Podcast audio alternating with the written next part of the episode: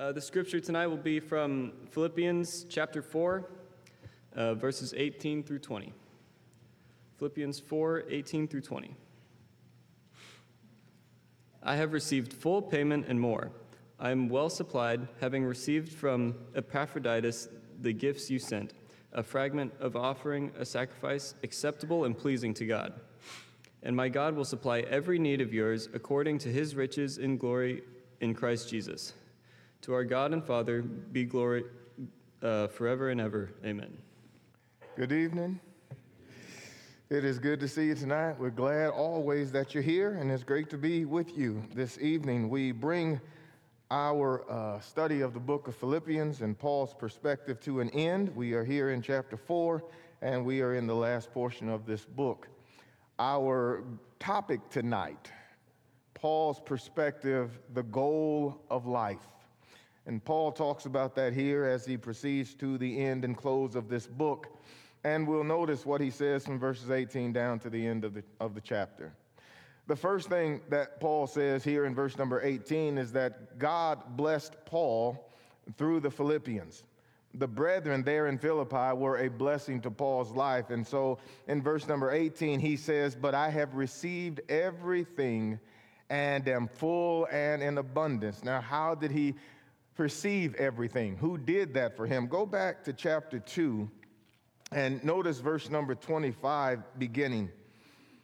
Paul there says, But I thought it necessary to send to you Epaphroditus, my brother and fellow worker and fellow soldier, who is also your messenger, and minister to my need, because he was longing for you and all was distressed, because you had heard that he was sick, for indeed he was sick, nigh unto death, Paul says. But God had mercy on him, and not on him only, but also on me, so that I would not have sorrow upon sorrow. Therefore, I have sent to him the more eagerly, that when you see him again, you may rejoice, that I may be less concerned about you. The Philippians, through the uh, preacher Epaphroditus, went and sent to Paul needs. In chapter 4 and verse 15, he says, You yourselves also know, Philippians, that at the first preaching of the gospel after I left Macedonia, no church shared with me, but you only. They had taken it upon themselves to share and give to Paul's needs, and Epaphroditus was the one bringing those goods. And so Paul says, I have received everything that I need. In fact, he says, I am full because of the Philippian brethren. It is the case that God's people are his instruments to bless his people. It's really always been like that. When God wants something accomplished for his people, he uses his people to accomplish that. Sometimes you hear people talk about his hands and his feet and his ears and his eyes, and they talk about that being us. That we are the ones that move on his behalf and ultimately bring his will to pass. And you can see that throughout the Bible. When it came to the building of the tabernacle, go back to Exodus chapter 25 and note how this grand structure came into existence. In Exodus 25 and verse number 1 and verse number 2, Moses says to the nation, Then the Lord spoke to Moses, saying, Tell the sons of Israel to raise a contribution for me from every man whose heart moves him, you shall raise my contribution. In verse number eight of that chapter, he says, Let them construct a sanctuary for me that I may dwell among them. Over in Exodus chapter 36, as they continue to bring and to bring and to bring the, the things necessary to build this tabernacle, in Exodus 36 and verse number 5, they said to Moses, The people are bringing too much. They are bringing much more than enough for the construction work which the Lord commanded us to perform. So Moses issued a command and a proclamation was circulated throughout the camp saying, Let no man or woman any longer perform the work of contributions of the sanctuary. Thus the people were restrained from bringing any more when it came to the building of the tabernacle, that's God's work. God's people provided. You'll find the same thing in the book of Acts, chapter 2, verses 44 to 45. They gave of their means for those in need. Chapter 4, 34 to 37 or 47, no man had any lack or want. They gave of their means. As we noticed last week, the Macedonians in 2 Corinthians 8. That's how God blesses his people. The Apostle Paul has been blessed by the Philippians. He says, I have everything I need because of you. You have provided for me and your service to God in doing so. In Matthew chapter 25, Jesus makes it a point to tell us that both the those who please him and those who don't largely see and observe and participate in the exact same thing. If you read Matthew 25 from verse 31 to the end of the chapter, you will hear the Lord talking about the judgment scene, and you will hear him talk about the righteous and the wicked, and those on the right and on the left. And as you read the material, it will sound like the exact same thing is being said, and it is when he talks about the righteous, beginning in verse 31, when the Son of Man shall come in his glory and all the holy angels with him, and he shall sit upon his throne. And verse number 32, before him shall be gathered all nations, and he will say to the sheep, verse 33. Well, when you start to read what he says to the sheep, he'll say to the goats. It's the exact same thing, but it's different. What's different is the reaction and the responses to what they saw to the needs that were present. Notice in verse number 40. Verse number 40, the righteous will say in verse 38, When did we see you? When did we see you a stranger and took you in, or naked and clothed you, or when you were sick and in prison? We, when did we see you that way? In verse number 40, the Lord said, The king shall answer, saying unto them, Verily I say unto you, inasmuch as you did it unto the least of these my brethren, you did it to me. Now, when you start reading from verse 41, you'll read the exact same thing. He will turn to those on the right and he will go through the exact same thing. I was hungry, I was naked, I was in prison, I was cold. You, you visited me, you clothed me, you brought. And they too say the exact same thing. Verse number 44 Then they shall answer.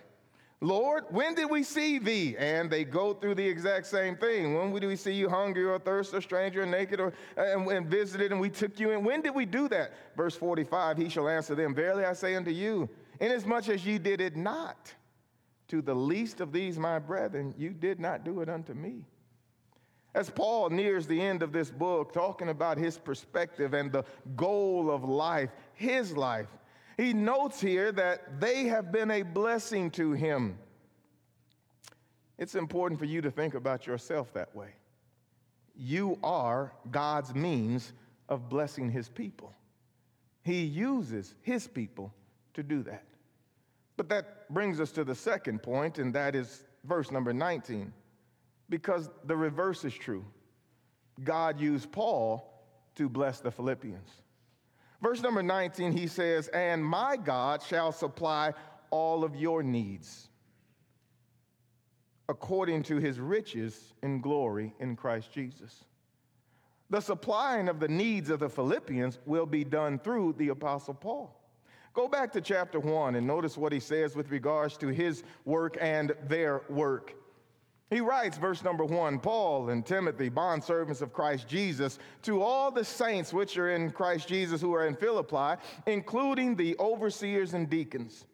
Grace to you and peace from God our Father and the Lord Jesus Christ. I thank my God upon all my remembrance of you, always offering prayer with joy, my every prayer for you all. In view of your participation in the gospel from the first day until now, for I am confident that of this very thing that he who hath begun a good work in you shall complete it, shall perfect it even until the day of Christ.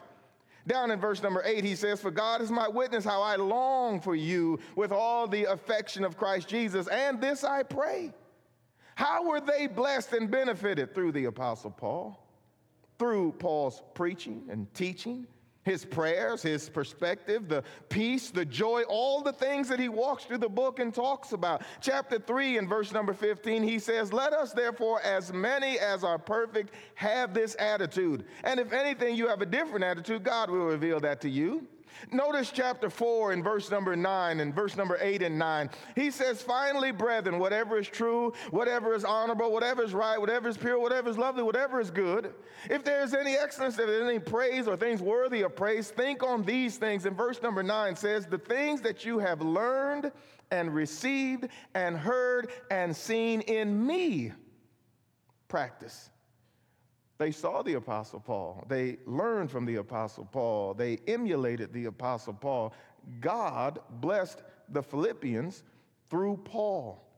He says, according to his riches and glory in Christ Jesus the hope that's talked about in the book, the joy, the forgiveness, the resurrection, the peace, the perspective that Paul provides over and over and over again. Brethren, I want you to know the things that have happened unto me have fallen out unto the furtherance of the gospel. Many brethren are become bold, having seen my bonds, and all the way through the book. For to me to live is Christ, to die is gain. Let this mind be in you, which was also in Christ Jesus. As many as have this mind and are are perfect. We are the circumcision. We are God's children. The things you've seen and heard and received and learned and seen in me, do those things.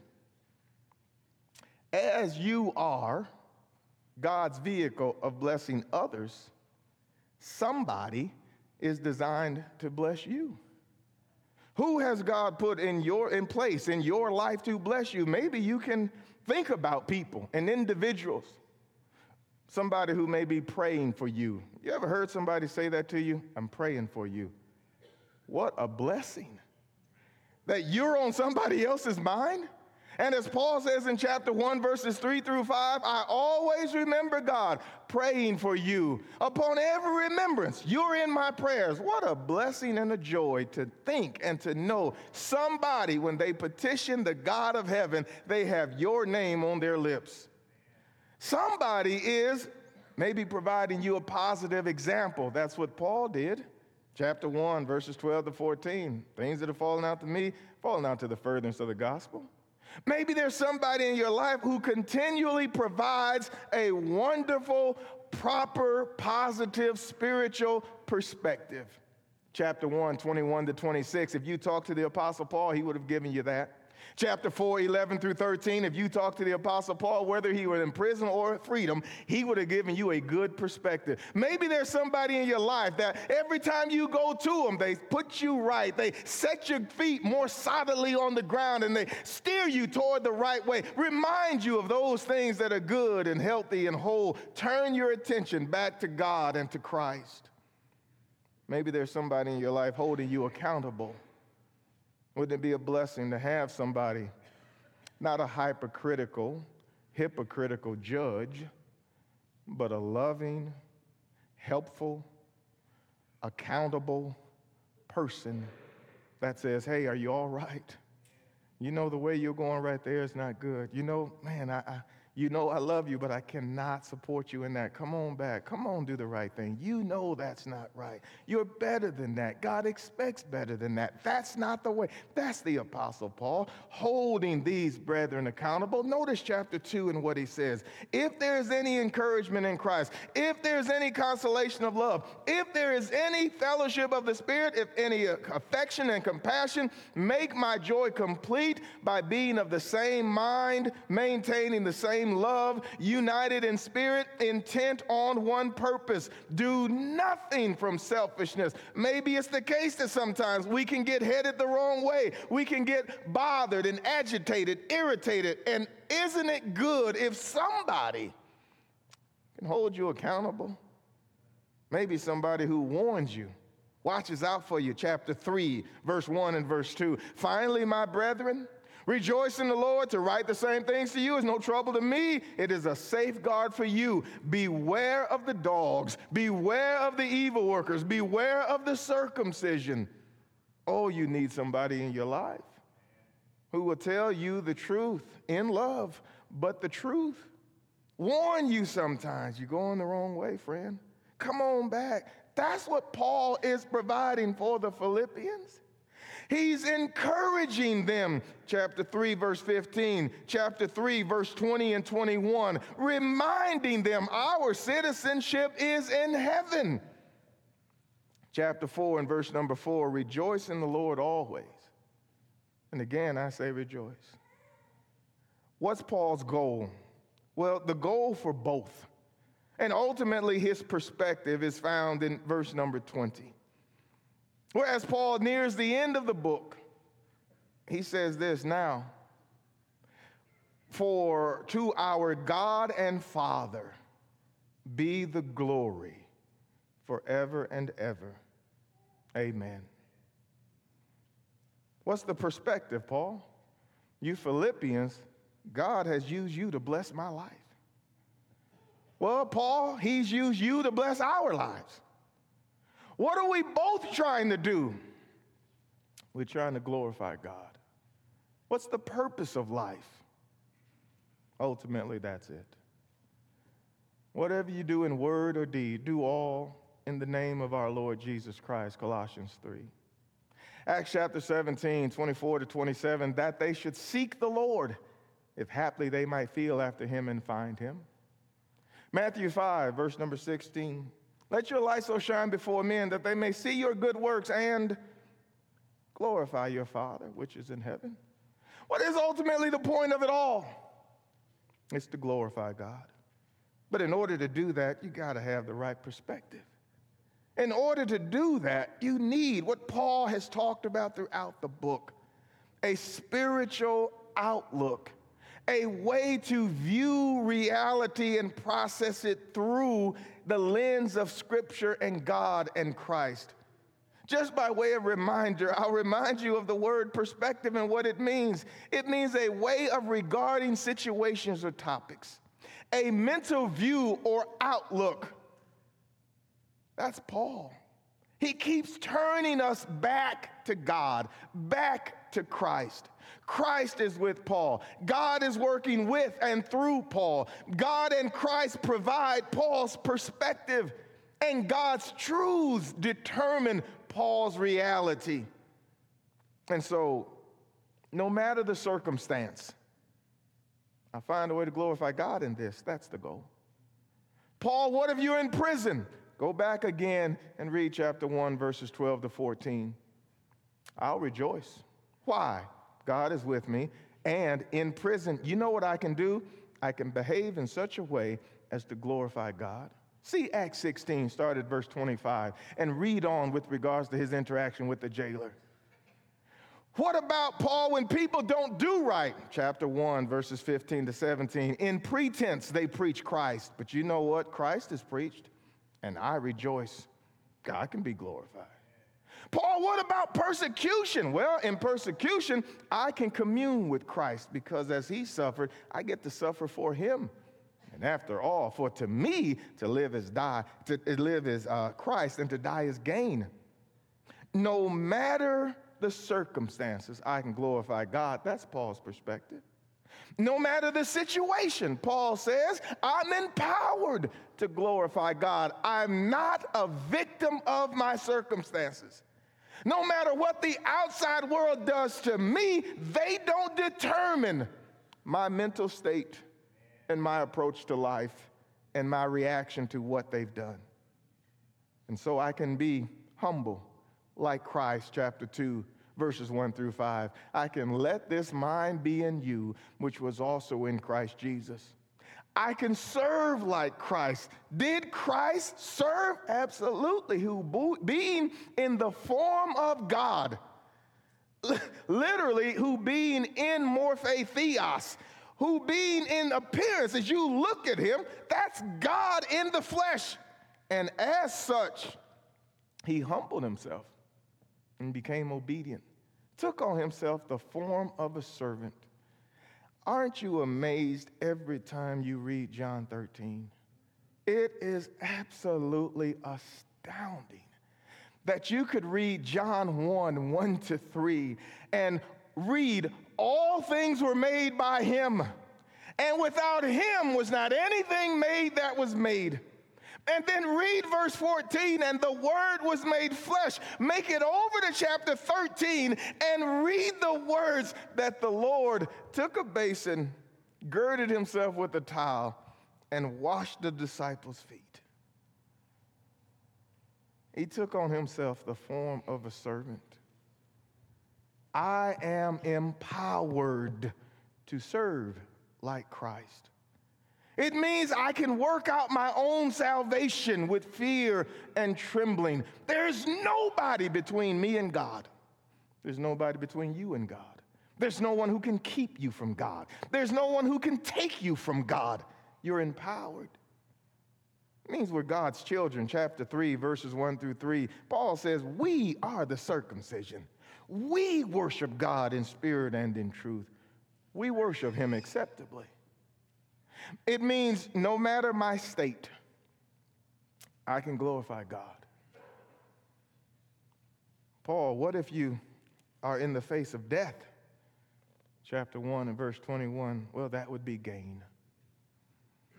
What if you're in the face of persecution? I can only conduct myself in a manner worthy of the gospel of Jesus Christ. What about opposition of the world? Chapter 2, verses 12 to 15. I can shine as a light in the midst of a perverse and crooked generation. What about in poverty or prosperity? I've learned, whatever state I am in, therewith to be content. Paul, what can you do with this perspective? I can bless God's people. In fact, God can use me to be a blessing to others, and God can use you. Paul, what else can happen? I can be blessed by God's people. Look back on your life as a Christian. Think about the people, not simply the people that you have blessed, but the people that's blessed you the people who have thought of you, the people who have given to you, the people who provided for you, the people who've watched out for you, the people who's reminded you, the people who've served you in Christ. That's the perspective. And Paul, at the end, what's it all about? He says, listen, it's all about glorifying God. Paul says, that's my perspective. Brethren, as we close our study of this book, let me ask you, what's yours? What's your perspective on life? on reality. How are you processing and interpreting? How are you viewing and working through this life and this world? We have read the Apostle Paul's perspective on a great many things, and my prayer is that that would be our perspective. As many of us who are perfect, let us have the same mind. It might be the case that you're not a Christian tonight, and if you are not, and the truth is you need to be, you need to become a Christian, nothing more, nothing less. There is nothing more, nothing less. There's just Christian. And if you are not a follower of Jesus Christ, we beg and implore you to be. Ultimately, if you were talking to the Apostle Paul, he would teach you the same thing. As he stood in chains before Agrippa, he says, I wish that everyone was the same as I am, except these bonds. A Christian. How do you become one? You believe that Jesus Christ is the Son of God. I suppose if we were taking a few steps back, you'd need the perspective of the reality that you're going to leave here. The God who made this world is one day going to end it. And if you're still here before he does, friends, then chances are good. If he tarries, then you're going to leave it. One way or the other, you're getting into eternity. And if you arrive on the shores of eternity without the blood of Jesus Christ, then, friends, you've absolutely missed the purpose of living. Find God before death finds you. Believe that Jesus Christ is the Son of God. Change your heart and your mind. The Bible calls it repentance. Confess the name of Jesus and be immersed in water for the forgiveness of your sins and let God change your life, save your soul. And as you grow in the grace and knowledge of Him, have a perspective that is able to process and interpret this world and this life and the many uneven bounces of life's ball. So that in the end, no matter what happens, no matter who does it, no matter what state, I can give glory to God. Subject to the Lord's invitation, we invite you to come as we stand and as we sing.